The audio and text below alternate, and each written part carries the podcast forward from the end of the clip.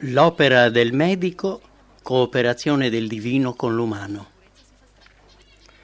Nel curare i malati il medico deve essere un collaboratore di Cristo. Il Salvatore aiutava sia l'anima sia il corpo.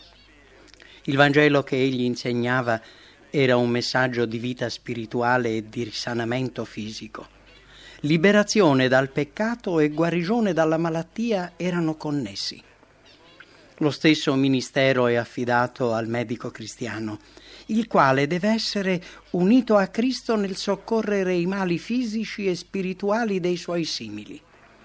Deve essere per i malati un messaggero di grazia, portando ad essi un rimedio per il corpo sofferente e per l'anima ammalata di peccato.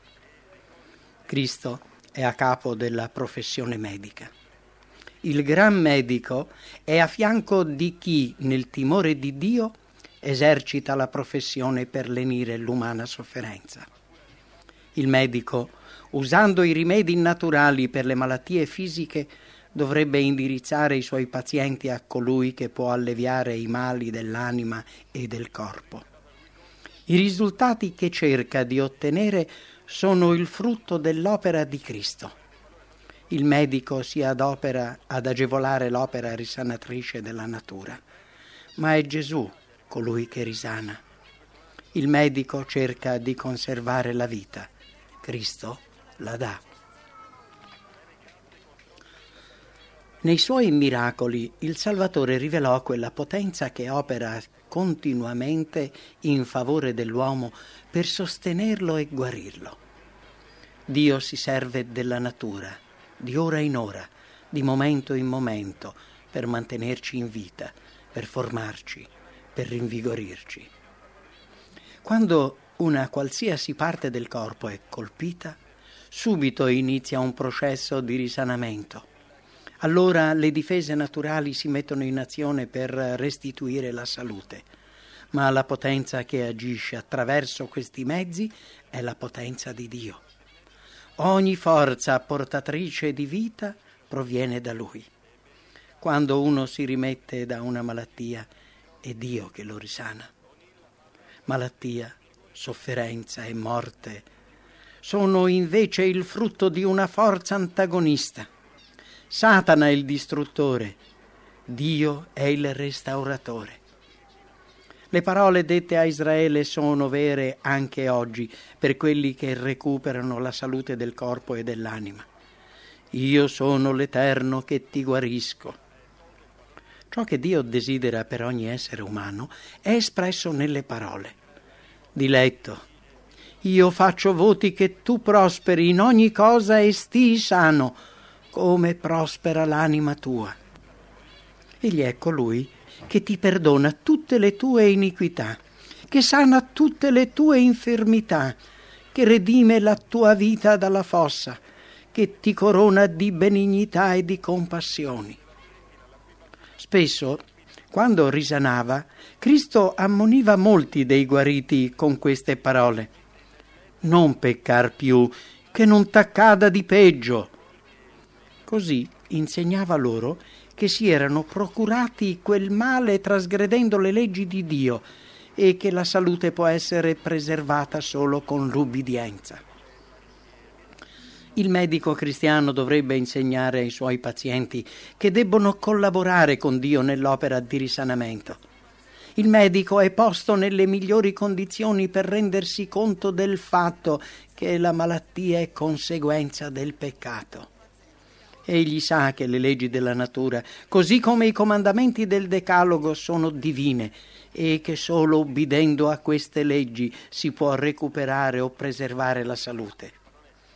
Egli vede molti soffrire per effetto di pratiche dannose e sa che potrebbero recuperare la salute se volessero fare quanto sta in loro per guarire.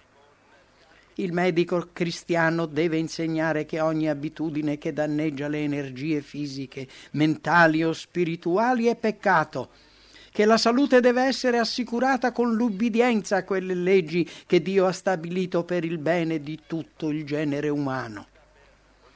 Quando un medico vede un paziente soffrire di una malattia causata da ingestione di cibi o bevande inadatti o a causa di altre abitudini sbagliate e trascura di farlo notare, gli fa un gran torto. Ubriaconi, maniaci, dissoluti sono per il medico un invito a dichiarare in modo chiaro e distinto che la sofferenza proviene dal peccato. Coloro che comprendono i principi della vita dovrebbero sforzarsi seriamente di combattere le cause del male. Vedendo il continuo conflitto con il dolore, lavorando costantemente per alleviare la sofferenza, come può il medico starsene tranquillo? Sarebbe positivo se egli non insegnasse che una rigida temperanza è il giusto rimedio per il male. Bisogna spiegare che la via dei comandamenti di Dio è la via della vita. Dio ha stabilito le leggi della natura, ma le sue leggi non sono imposizioni arbitrarie. Ogni tu non devi sia nella legge fisica sia in quella morale, implica una promessa. Se ubbidiamo, la benedizione accompagnerà i nostri passi. Dio non ci obbliga mai di fare ciò che è giusto, ma cerca di salvarci dal male e di guidarci al bene. Consideriamo le leggi che furono insegnate a Israele. Dio dette al suo popolo precise istruzioni relative alle abitudini di vita fece conoscere le leggi relative al benessere fisico e spirituale e a condizione che ubbidissero promise loro L'Eterno allontanerà da te ogni malattia. Prendete a cuore tutte le parole con le quali testimonio oggi contro a voi, poiché sono vita per quelli che li trovano e salute per tutto il loro corpo. Dio desidera che noi raggiungiamo quel grado di perfezione che ci è stato possibile dal dono di Cristo. Egli ci invita a scegliere la parte giusta, a unirci agli strumenti celesti, ad adottare quei principi che restaureranno in noi l'immagine divina. Egli ha rivelato i principi della vita nelle scritture e nel grande libro della vita è nostro compito procurarci la conoscenza di questi principi e con l'ubbidienza collaborare con Lui per ottenere la salute del corpo e dell'anima. Noi possiamo ottenere la pienezza delle benedizioni provenienti dall'ubbidienza solo se accettiamo la grazia di Cristo. La sua grazia dà all'uomo la capacità di ubbidire alle leggi di Dio Essa lo abilita a rompere le catene delle cattive abitudini. È l'unica forza capace di rimetterlo nel giusto sentiero. Quando lo si accetta nella sua purezza e potenza, il Vangelo è una cura per le malattie originate dal peccato. Il sole di giustizia sorge e la guarigione sarà nelle sue ali. Non tutto ciò che il mondo dà può sanare un cuore infranto, dare pace alla mente, allontanare una pena o bandire la malattia. La fama, il genio, il talento sono tutte cose che non possono rallegrare il cuore addolorato o ricostruire una vita distrutta, ma la vita di Dio nell'anima è l'unica speranza dell'uomo. L'amore che Cristo infonde nell'intero essere è una forza vivificatrice il suo tocco risana ogni parte vitale, il cervello, il cuore, i nervi. Esso stimola all'attività le più nobili energie dell'essere, libera l'anima dalla colpa e dalla tristezza, dall'ansietà e dall'inquietudine che annientano le forze vitali. Al loro posto subentrano la serenità e la calma, e nell'anima ci sarà una gioia tale che niente di terreno potrà distruggere la gioia della presenza dello Spirito Santo, una gioia salutare e vivificante. Le parole del Salvatore, venite a me e io vi darò riposo, sono una ricetta per guarire i mali fisici, mentali e spirituali. Anche se gli uomini si sono procurati la sofferenza con le loro trasgressioni, egli li guarda con pietà. In lui possono trovare aiuto. Egli farà cose grandi per coloro che confidano in lui. Benché il peccato abbia durante i secoli rafforzato la sua presa sulla razza umana, e benché con falsità e astuzia Satana abbia gettato un'ombra sull'interpretazione della parola di Dio e abbia indotto gli uomini a dubitare della sua bontà, pure la grazia e l'amore del Padre non hanno cessato di inondare copiosamente la terra. Se gli uomini aprissero l'anima al cielo, apprezzando e accettando i doni divini, un fiume di virtù si riverserebbe su di loro. Il medico che desidera essere un degno collaboratore di Cristo farà il possibile per migliorare in ogni aspetto della sua professione.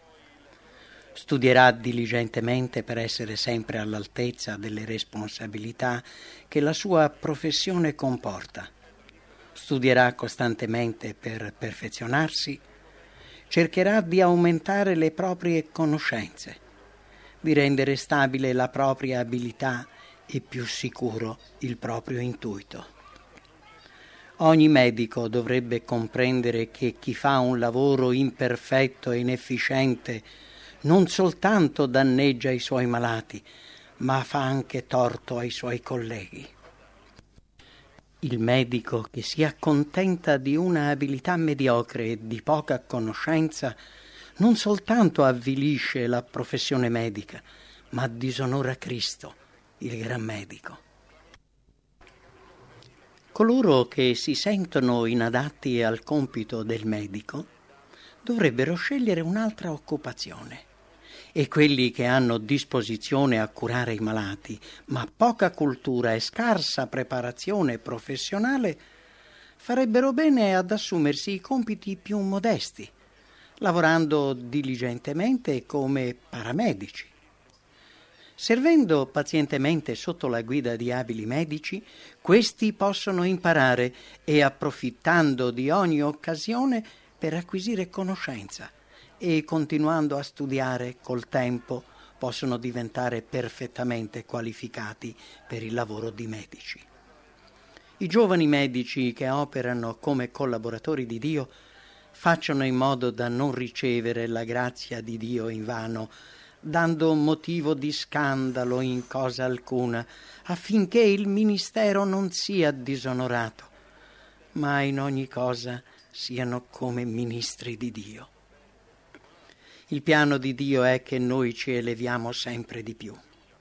Il vero medico missionario cerca di perfezionarsi con la pratica. Si dovrebbero cercare medici cristiani di talento, dotati di una abilità professionale superiore e incoraggiarli a impegnarsi nel servizio di Dio in luoghi dove possono istruire altri a divenire medici missionari. Il medico dovrebbe far tesoro per la sua anima della luce della parola di Dio. Dovrebbe crescere continuamente nella grazia. In lui l'influsso della religione non deve essere solo uno fra i tanti, ma deve essere quello che domina tutti gli altri. I principi che lo muovono devono essere elevati e sani, pieni di forza, perché procedono da colui che ha dato la sua vita per renderci capaci di vincere il male. Se un medico cerca coscienziosamente e con diligenza di perfezionarsi, se si consacra al servizio di Cristo e dedica del tempo a scrutare il proprio cuore, riuscirà a comprendere i misteri della sua sacra vocazione. Egli può così disciplinarsi e formarsi in modo che tutti quelli che verranno in contatto con lui vedano l'alto grado di capacità e conoscenza di chi è in contatto con il Dio della sapienza e della potenza. In nessun'altra professione è necessaria una stretta unione con Cristo come in quella del medico. Colui che vuole compiere rettamente i doveri di medico deve vivere ogni giorno e ogni ora una vita cristiana. La vita del paziente è nelle mani del medico. Una diagnosi affrettata, una ricetta sbagliata, in un caso critico, o un minimo movimento maldestro in una operazione sono sufficienti perché una vita sia sacrificata, un'anima precipitata nell'eternità. Che grave responsabilità! Quanto è importante che il medico sia sempre guidato dal medico divino. Il Salvatore desidera aiutare tutti quelli che lo invocano per ottenere chiarezza di pensiero e sapienza. E chi ha bisogno di saggezza e chiarezza di pensiero più del medico, dalle cui decisioni dipende tanto? Colui che cerca di prolungare una vita si rivolga con fede a Cristo, perché diriga ogni suo movimento. Il Salvatore gli darà tatto e abilità per trattare i casi difficili. A chi si occupa dei malati si offrono meravigliose occasioni. In tutto ciò che fate per la loro guarigione, fate in modo che essi comprendano che il medico cerca di aiutarli e vuole cooperare con Dio nella lotta contro la malattia. Fate loro capire che ogni passo fatto in armonia con le leggi di Dio riceverà l'aiuto della forza divina i malati e i sofferenti avranno molta più fiducia in un medico se sanno che questi ama e teme Dio, si affidano alla sua parola e provano un senso di sicurezza per la sua presenza e per le sue cure. Il medico cristiano che conosce il Signor Gesù ha il vantaggio di poter invocare con la preghiera la sua presenza nella camera del malato. Prima di eseguire una difficile operazione, chieda al chirurgo l'aiuto del grande medico. E rassicuri il sofferente che Dio può farlo passare attraverso la dura prova e che in ogni momento di distretta egli è un rifugio sicuro per coloro che confidano in lui. Il medico che non può fare questo perde spesso dei malati che altrimenti potrebbero essere salvati se sapesse pronunciare parole che ispirano fede nel compassionevole Salvatore che ascolta ogni palpito del cuore angosciato, e se potesse presentare a lui in preghiera le richieste dell'anima, l'esito potrebbe essere meno sovente fatale. Solamente colui che legge nei cuori può sapere con quale tremito e terrore molti malati si affidano alle mani del chirurgo sentono il pericolo e per quanto possano aver fiducia nella sua abilità di medico, sanno che non è infallibile. Ma quando lo vedono raccolto in preghiera per chiedere aiuto a Dio, il loro animo si riempie di fiducia. La gratitudine e la fiducia aprono il cuore alla potenza sanatrice di Dio. Le energie di tutto l'essere si ravvivano e allora trionfano le forze della vita. Anche per il medico la presenza del Salvatore è un elemento di serenità. Spesso le responsabilità e i pericoli della sua opera lo spaventano. L'ansia febbrile dell'incertezza e il timore possono togliergli la sicurezza della mano, ma la certezza di avere il divino consigliere al suo fianco per dirigerlo e sostenerlo gli dà calma e coraggio. Allora la mano del medico riceve vita, tranquillità, fiducia e potenza dal tocco di Cristo. Quando la crisi è felicemente superata e il successo è evidente, trascorrete alcuni istanti in preghiera con il malato. Esprimete la vostra riconoscenza per la vita che è stata risparmiata e quando il malato si effonde in parole di gratitudine e lode verso di voi medici, invitatelo a, indirizzare a Dio i ringraziamenti e la lode. Dite al paziente che la sua vita è stata risparmiata perché egli era sotto la protezione del medico celeste. Il medico che agisce così guida il malato a colui dal quale dipende la sua vita, a colui che può salvare appieno tutti quelli che vanno a lui nell'opera del medico missionario dovrebbe esserci un profondo attaccamento alle anime.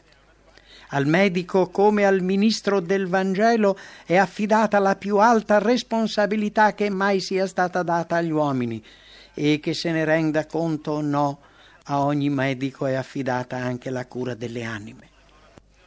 Trovandosi sempre a contatto con le malattie e la morte, troppo spesso il medico perde di vista la solenne realtà della vita futura.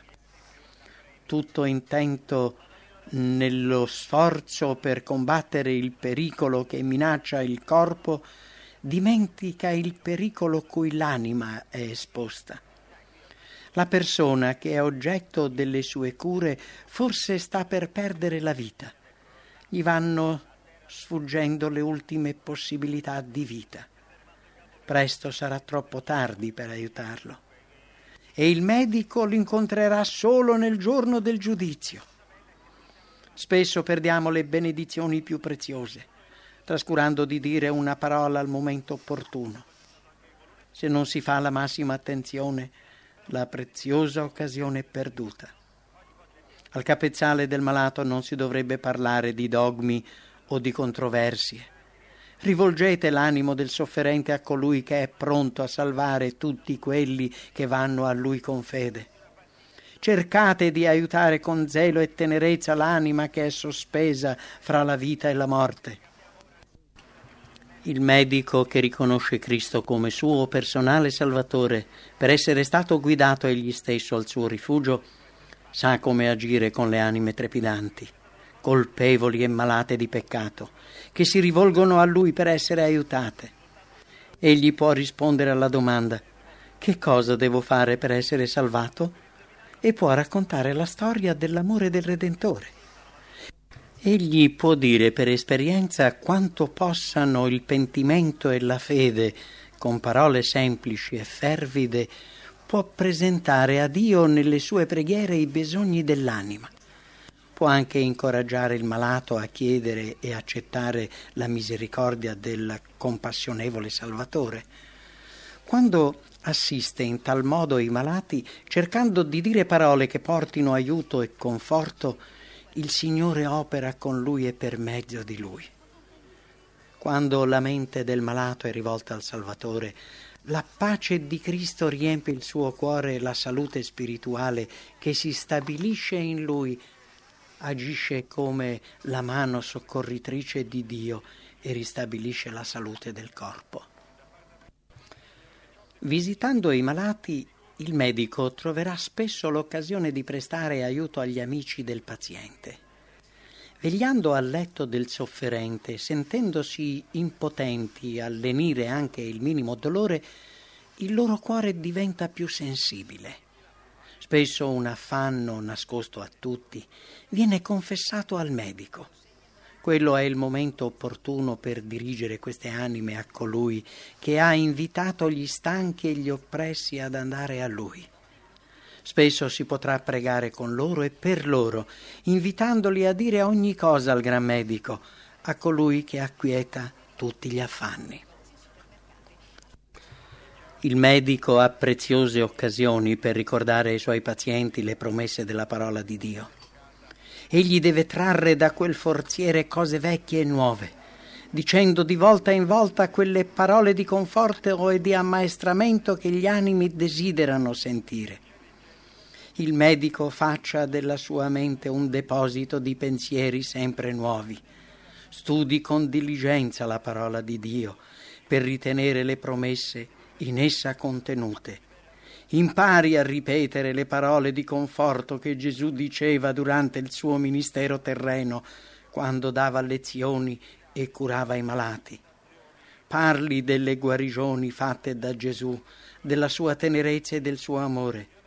Non trascuri mai di rivolgere la mente dei suoi pazienti a Gesù, il gran medico. Lo stesso potere che Gesù esercitava quando camminava in modo visibile tra gli uomini è nella sua parola. Con la parola Gesù guariva le malattie e cacciava i demoni. Con la parola calmava il mare e risuscitava i morti. E il popolo fu testimone della potenza della sua parola. Egli pronunciava la parola di Dio come Dio aveva parlato a tutti i profeti e i maestri dell'Antico Testamento. Tutta la Bibbia è una rivelazione di Cristo. Le scritture devono essere accolte come la parola di Dio per noi, non solamente scritta, ma parlata.